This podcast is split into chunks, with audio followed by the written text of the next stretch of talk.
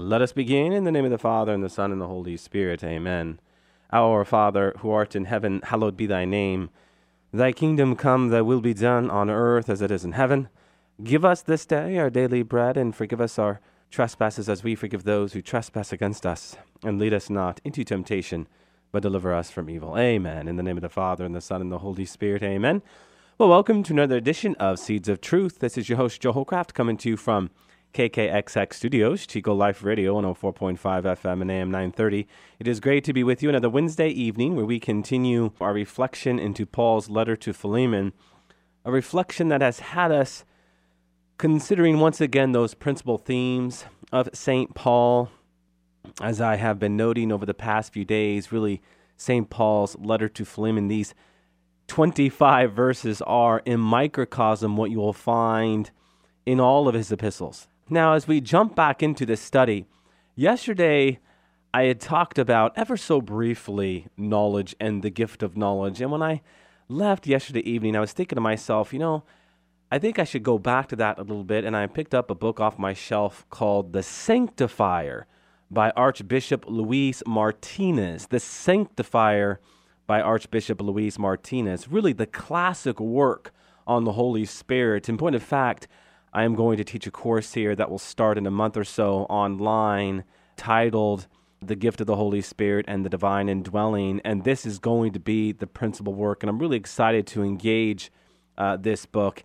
It is a book that looks at systematically not only you know what true devotion to the Holy Spirit is about, but also the gifts of the Holy Spirit, the fruits of the Spirit, and the Beatitudes. So it really is the Summa on the Holy Spirit. It is a, a classic work, like I said, a classic read.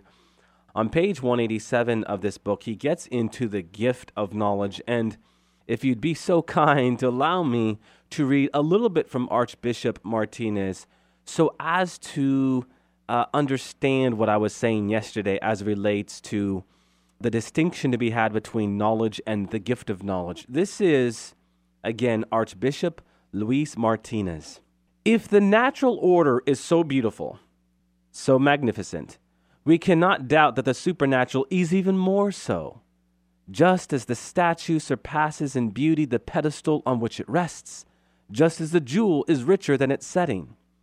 If in the natural order there is great wealth of intellectual gifts that integrate, so to say, the riches of our human knowledge, in the supernatural order, and above all, in that very lofty region where the gifts hold sway, there are also multiple and exceedingly rich gifts of the Spirit that enable us to have profound and perfect knowledge in or of the divine order.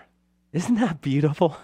he goes on In the supernatural order, there is a very profound science that also makes wonderful discoveries. It is what the scriptures call the science of the saints. St. Therese of Lisieux talks about this, by the way. We read in the book of wisdom, she guided him, the just man, in direct ways and gave him knowledge of holy things. This knowledge of the saints is divine knowledge. It is the gift of the Holy Spirit. Archbishop Martinez concludes the gift of knowledge has some points in common with human knowledge and with the gift of wisdom, but it also possesses entirely distinctive marks. Human knowledge is that which makes things known through their immediate causes. To say this more simply, it is a man's natural understanding of creatures. That's so important, my friends. Man's natural understanding of creatures. The gift of wisdom looks deep into the very bosom of the divine, and from that high vantage point contemplates creatures. The gift of knowledge follows a different course. It gives us an understanding of creatures after the divine manner so that we may be able to lift ourselves from them to God. How beautiful is that? So, yesterday I was talking about human knowledge and the gift of knowledge. Human knowledge can be a good thing. This is what you hear in Archbishop Martinez, right? But, my dear friends, is human knowledge an end in of itself? No, a means to an end. And it is there where we begin to espouse the gift of knowledge, that gift of the Holy Spirit, that we might gain access into the ways that this knowledge can draw us into just not a deeper relationship with Jesus Christ and those creatures and creation around us, but now how we can give glory to God with that new knowledge, with that new way, with that new knowledge, and how we can encounter those around us and, and how we encounter creation itself. Today, there certainly is a tendency to be drawn to the beauty of creation but as an end in of itself, it leads to this kind of syncretism. It leads to this kind of reduction of its purpose, right? To see creation as a reflection of God, creation as God's first love letter to man, then something changes inside of us. And it will change inside of us as we begin to ask for and acquire these great gifts of the Holy Spirit. So I thought uh, Archbishop Martinez had some important words for us. Okay, we are in Paul's letter to Philemon, and if we're going to complete this in uh, two weeks' time, we do need to get back into these verses. Yesterday, I had read verses 4 to 7 and touched upon a few things. I do want to go back to these verses before we get into verses 8 to 14 because there are a couple more pieces to be had. So we read in Paul's letter to Philemon, verses 4 to 7 I give thanks to my God always remembering you in my prayers. As I hear of the love and the faith you have in the Lord Jesus and for all the holy ones, so that your partnership in the faith may become effective in recognizing every good there is in us that leads to Christ.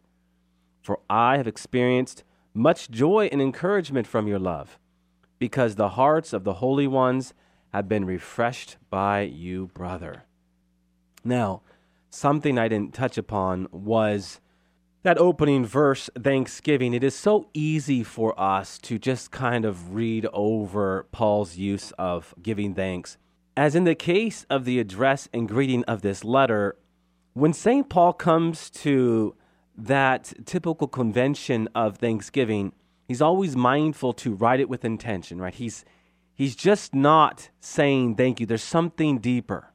So here, St. Paul manages to infuse this standard element with Christian feeling and purpose, huh?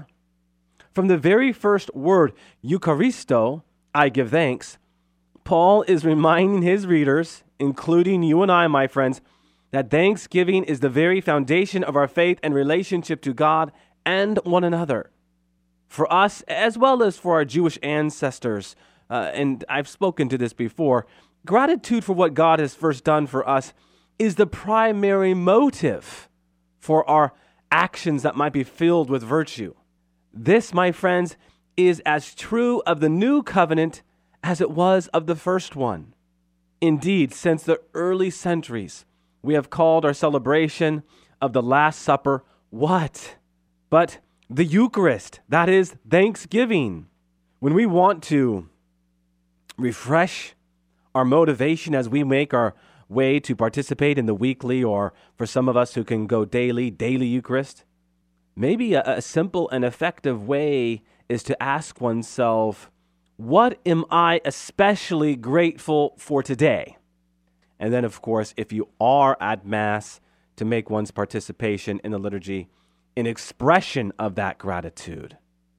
Please understand, my friends, that when we talk about the Eucharist, when we talk about that sacrament, which means thanksgiving, we are talking about something that is profoundly, my friends, profoundly Christian and Catholic. It lies at the heart of our faith. Recall that when Jesus says in the upper room in Mark 14 24 and Luke 22 19 that, that this is the blood of the new covenant, essentially he is saying this is the blood of the New Testament. This is the New Testament. Do this in remembrance of me. Jesus gave only a couple commands, the first of which was love God with all your heart, mind, soul, and strength, and love your neighbor as yourself. We know that commandment. But we often overlook that other commandment do this in remembrance of me. This is important because Jesus never said, write this, right? No, do this. And in following that command, what are the apostles doing? Establishing the Eucharist as the foundation of the new covenant, of the New Testament, because the Eucharist is the New Testament. Remember, before it was a corpus of books, it was first Corpus Christi, the body of Christ. And only, what, 370 years later did we actually have the New Testament. I have said that sometimes, if not all the time, the most important apologetic of our Christian faith is history itself. History did not spring forth from non event, my friends, okay? And if we are going to have a very real conversation with our faith, then we have to have that conversation with the past because only then can we begin to understand what our Christian faith is about. So for Paul, he's intentional here. I am grateful. And he uses the Greek Eucharisto. This is the very word, and you can hear it when we get the word Eucharist.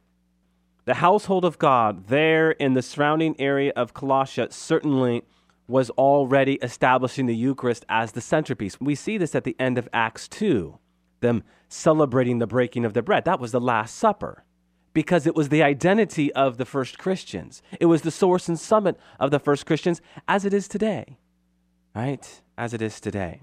So I wanted to touch upon that before we treated verses 8 to 14 because here again you have uh, something that is very Eucharistic. Remember what I said. You have in this epistle that which is a microcosm of Paul's larger themes in his other epistles. And certainly we see the Eucharist in his other epistles. All right, if you can now thumb down to verse 8, and we will read verses 8 to 14. Therefore, although I have the full right in Christ to order you to do what is proper, I rather urge you out of love, being as I am, Paul, an old man, and now also a prisoner for Christ Jesus. I urge you on behalf of my child Onesimus, whose father I become in my imprisonment, who was once useless to you, but is now useful to both you and me. I am sending him, that is, my own heart, back to you. I should have liked to retain him for myself so that he might serve me on your behalf in my imprisonment for the gospel, but I did not want to do anything without your consent, so that the good you do might not be forced but voluntary. Okay, what's going on here? Well, take note of that first word, therefore. the word therefore is a signal, a clear signal that the contents of the thanksgiving that I was just talking about are the things that encourage Paul to make his request. The thanksgiving was not a mere pleasantry, but a preparation for what he was about to say. Now, Paul alludes to this right, and this Greek here is fascinating right to order. The Greek here for right is parrhesia. It is rare in Paul's writing and refers more to confidence and boldness than to maybe the right that underlies an attitude. And the word for order is this very robust, strong word. And you see it used elsewhere by Jesus Christ. And if you want to get a real sense of what this word means, consider the context to which Jesus uses the word order. He uses it when he's commanding demons to be expelled from the person that they are in. I command you, I order you, I deliver you.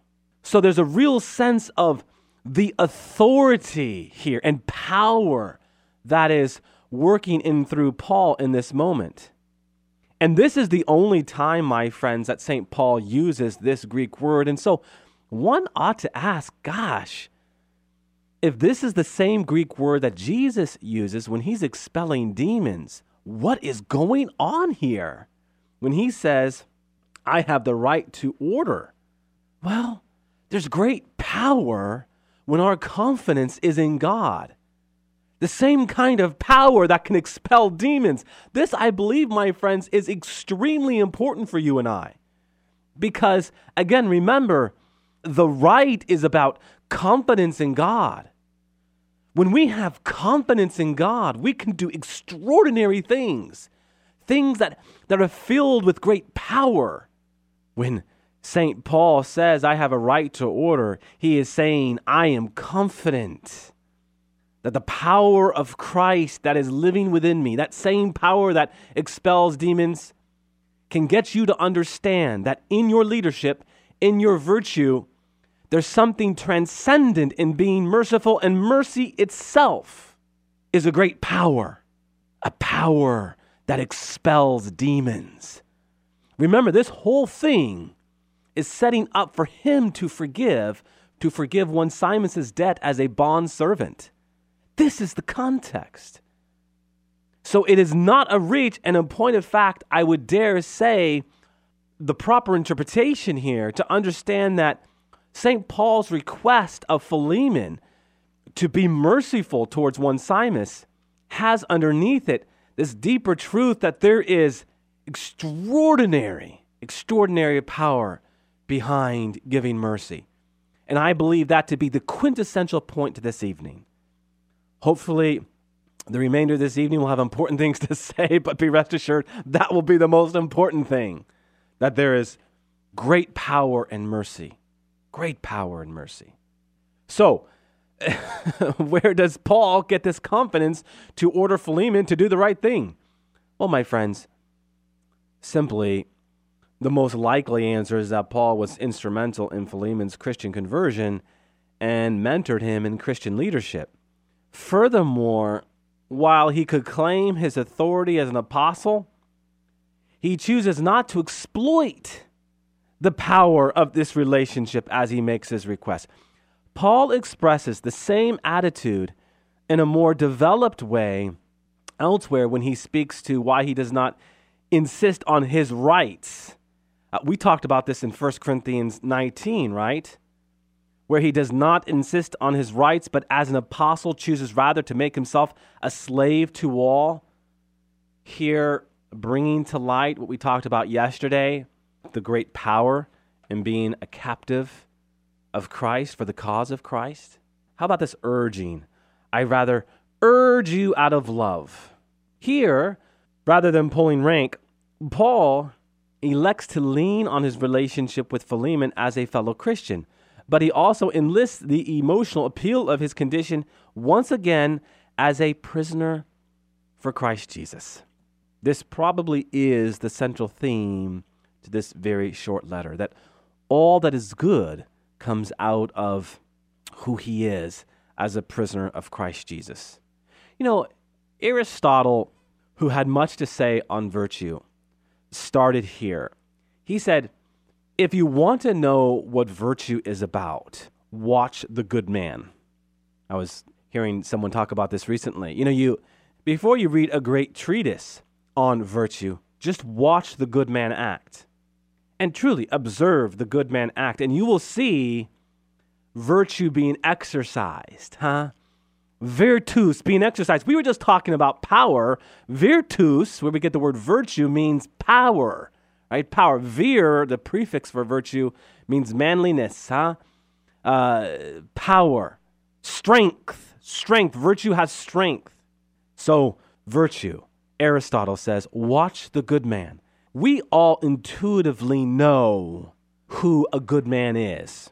And I might encourage you to do what Aristotle encourages us to do observe the good man, and you will observe cardinal virtue, fruits of the Spirit, all of those virtues that make up the good man.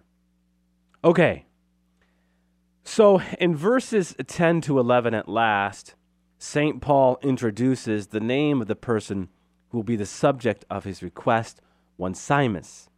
Now, the original addressees would have recognized the name of a member of Philemon's household.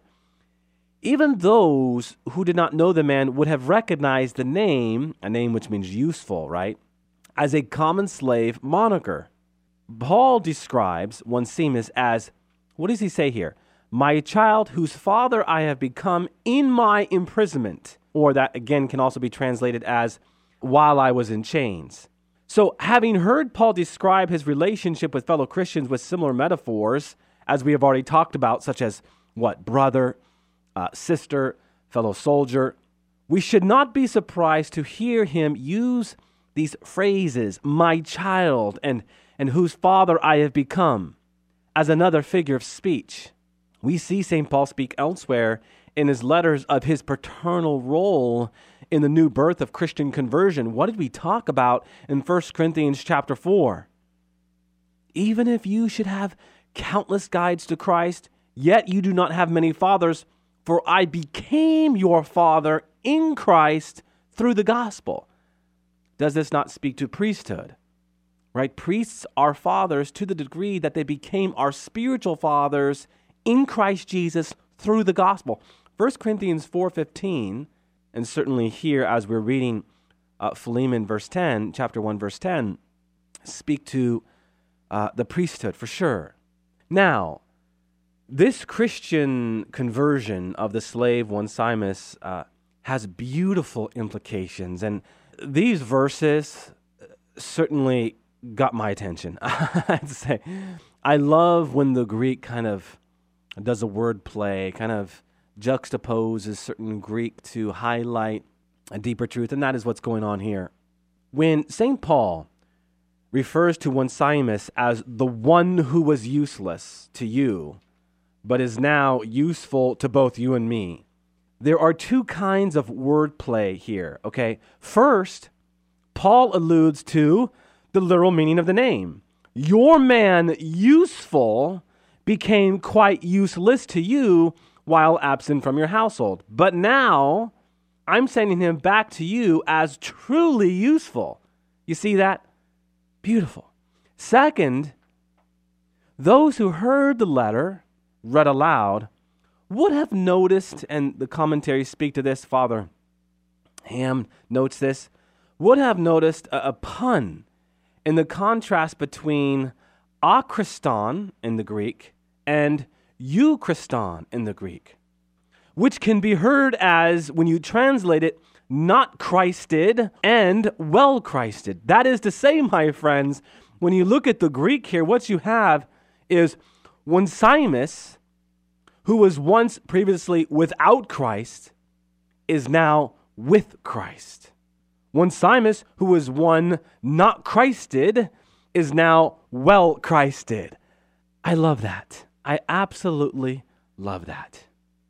Verse 12, I am sending him, that is, my own heart, back to you. Recall what we said about this yesterday when we spoke of hearts. The Greek translated what? Bowels, internal organs, and, and also guts. Now, we use the word hearts because it's easier on the ears. But I think bowels, internal organs, and guts does speak to the humanness, if you will, of St. Paul here. And I believe this to be very important. You know, as Paul says, I am sending him, that is my own heart, back to you. And he says this on the hills of this uh, not Christed and, and well Christed with one Onesimus. We ought to be thinking about our own relationships, should we not? Here we have to ask ourselves the question Am I all about what I can get out of a relationship? That is to say, that I interact with people for the sole purpose of seeing how they might be useful for me? Or do we engage one another with this mindset that we always have something to give? Huh? We always have something to give. So is it what I can get out of a relationship or what I can give a relationship? Is it how they can be useful to me or how I can be useful to them? St. Paul offers for us a subtle challenge here, and that is how we think about our relationships with one another. St. John Paul II once said that as things are created to be used and people to be loved, we use people and love things. We use people and love things. All of our relationships need to bear fruit. They need to be life giving. If they're going to bear fruit and be life giving, then we need to be in this mindset of not so much what we can get out of this relationship, but what we can give to this relationship.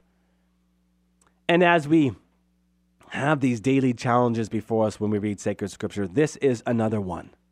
And I think this is something that challenges us in a very concrete way because we find ourselves interacting with one another on a daily basis all the time. And in everything that we do, really, we're either moving towards what we can get out of it or what we can give it, how we can break down or how we can build up. St. Paul offers for us a subtle challenge, and it's one that comes out of his very lived experience. St. Paul is a man of virtue. Uh, Aristotle would have us looking at St. Paul as a what but good man. If you want to learn about virtue, observe St. Paul. And maybe for you and I, 2,000 years later, right? Observe the humanity of St. Paul in his letter. You're going to see goodness. Right? He's intervening on behalf of Onesimus. He's affirming Philemon in his leadership. He's revealing to us that he is a man of virtue, that he is a man of truth. He is a man of power and strength, and a power and strength that, as he is very quick to point out, is one that comes from Jesus Christ, as he is a prisoner of Jesus Christ for the cause of Jesus Christ. All right, with that, let us go ahead and close with a word of prayer. In the name of the Father, and the Son, and the Holy Spirit, amen. Good and gracious God, we do just give you special thanks and praise for the gift of another evening, an evening from which to reflect into your goodness and how you call us to live in that uh, great transcendental truth, that great attribute of goodness. We ask that you might pour your goodness into our hearts, that we might bear witness to goodness itself and that those around us might experience your goodness in and through us. All glory be to the Father, and to the Son, and to the Holy Spirit, as it was in the beginning, is now, and ever shall be, world without end. Amen, and God bless you.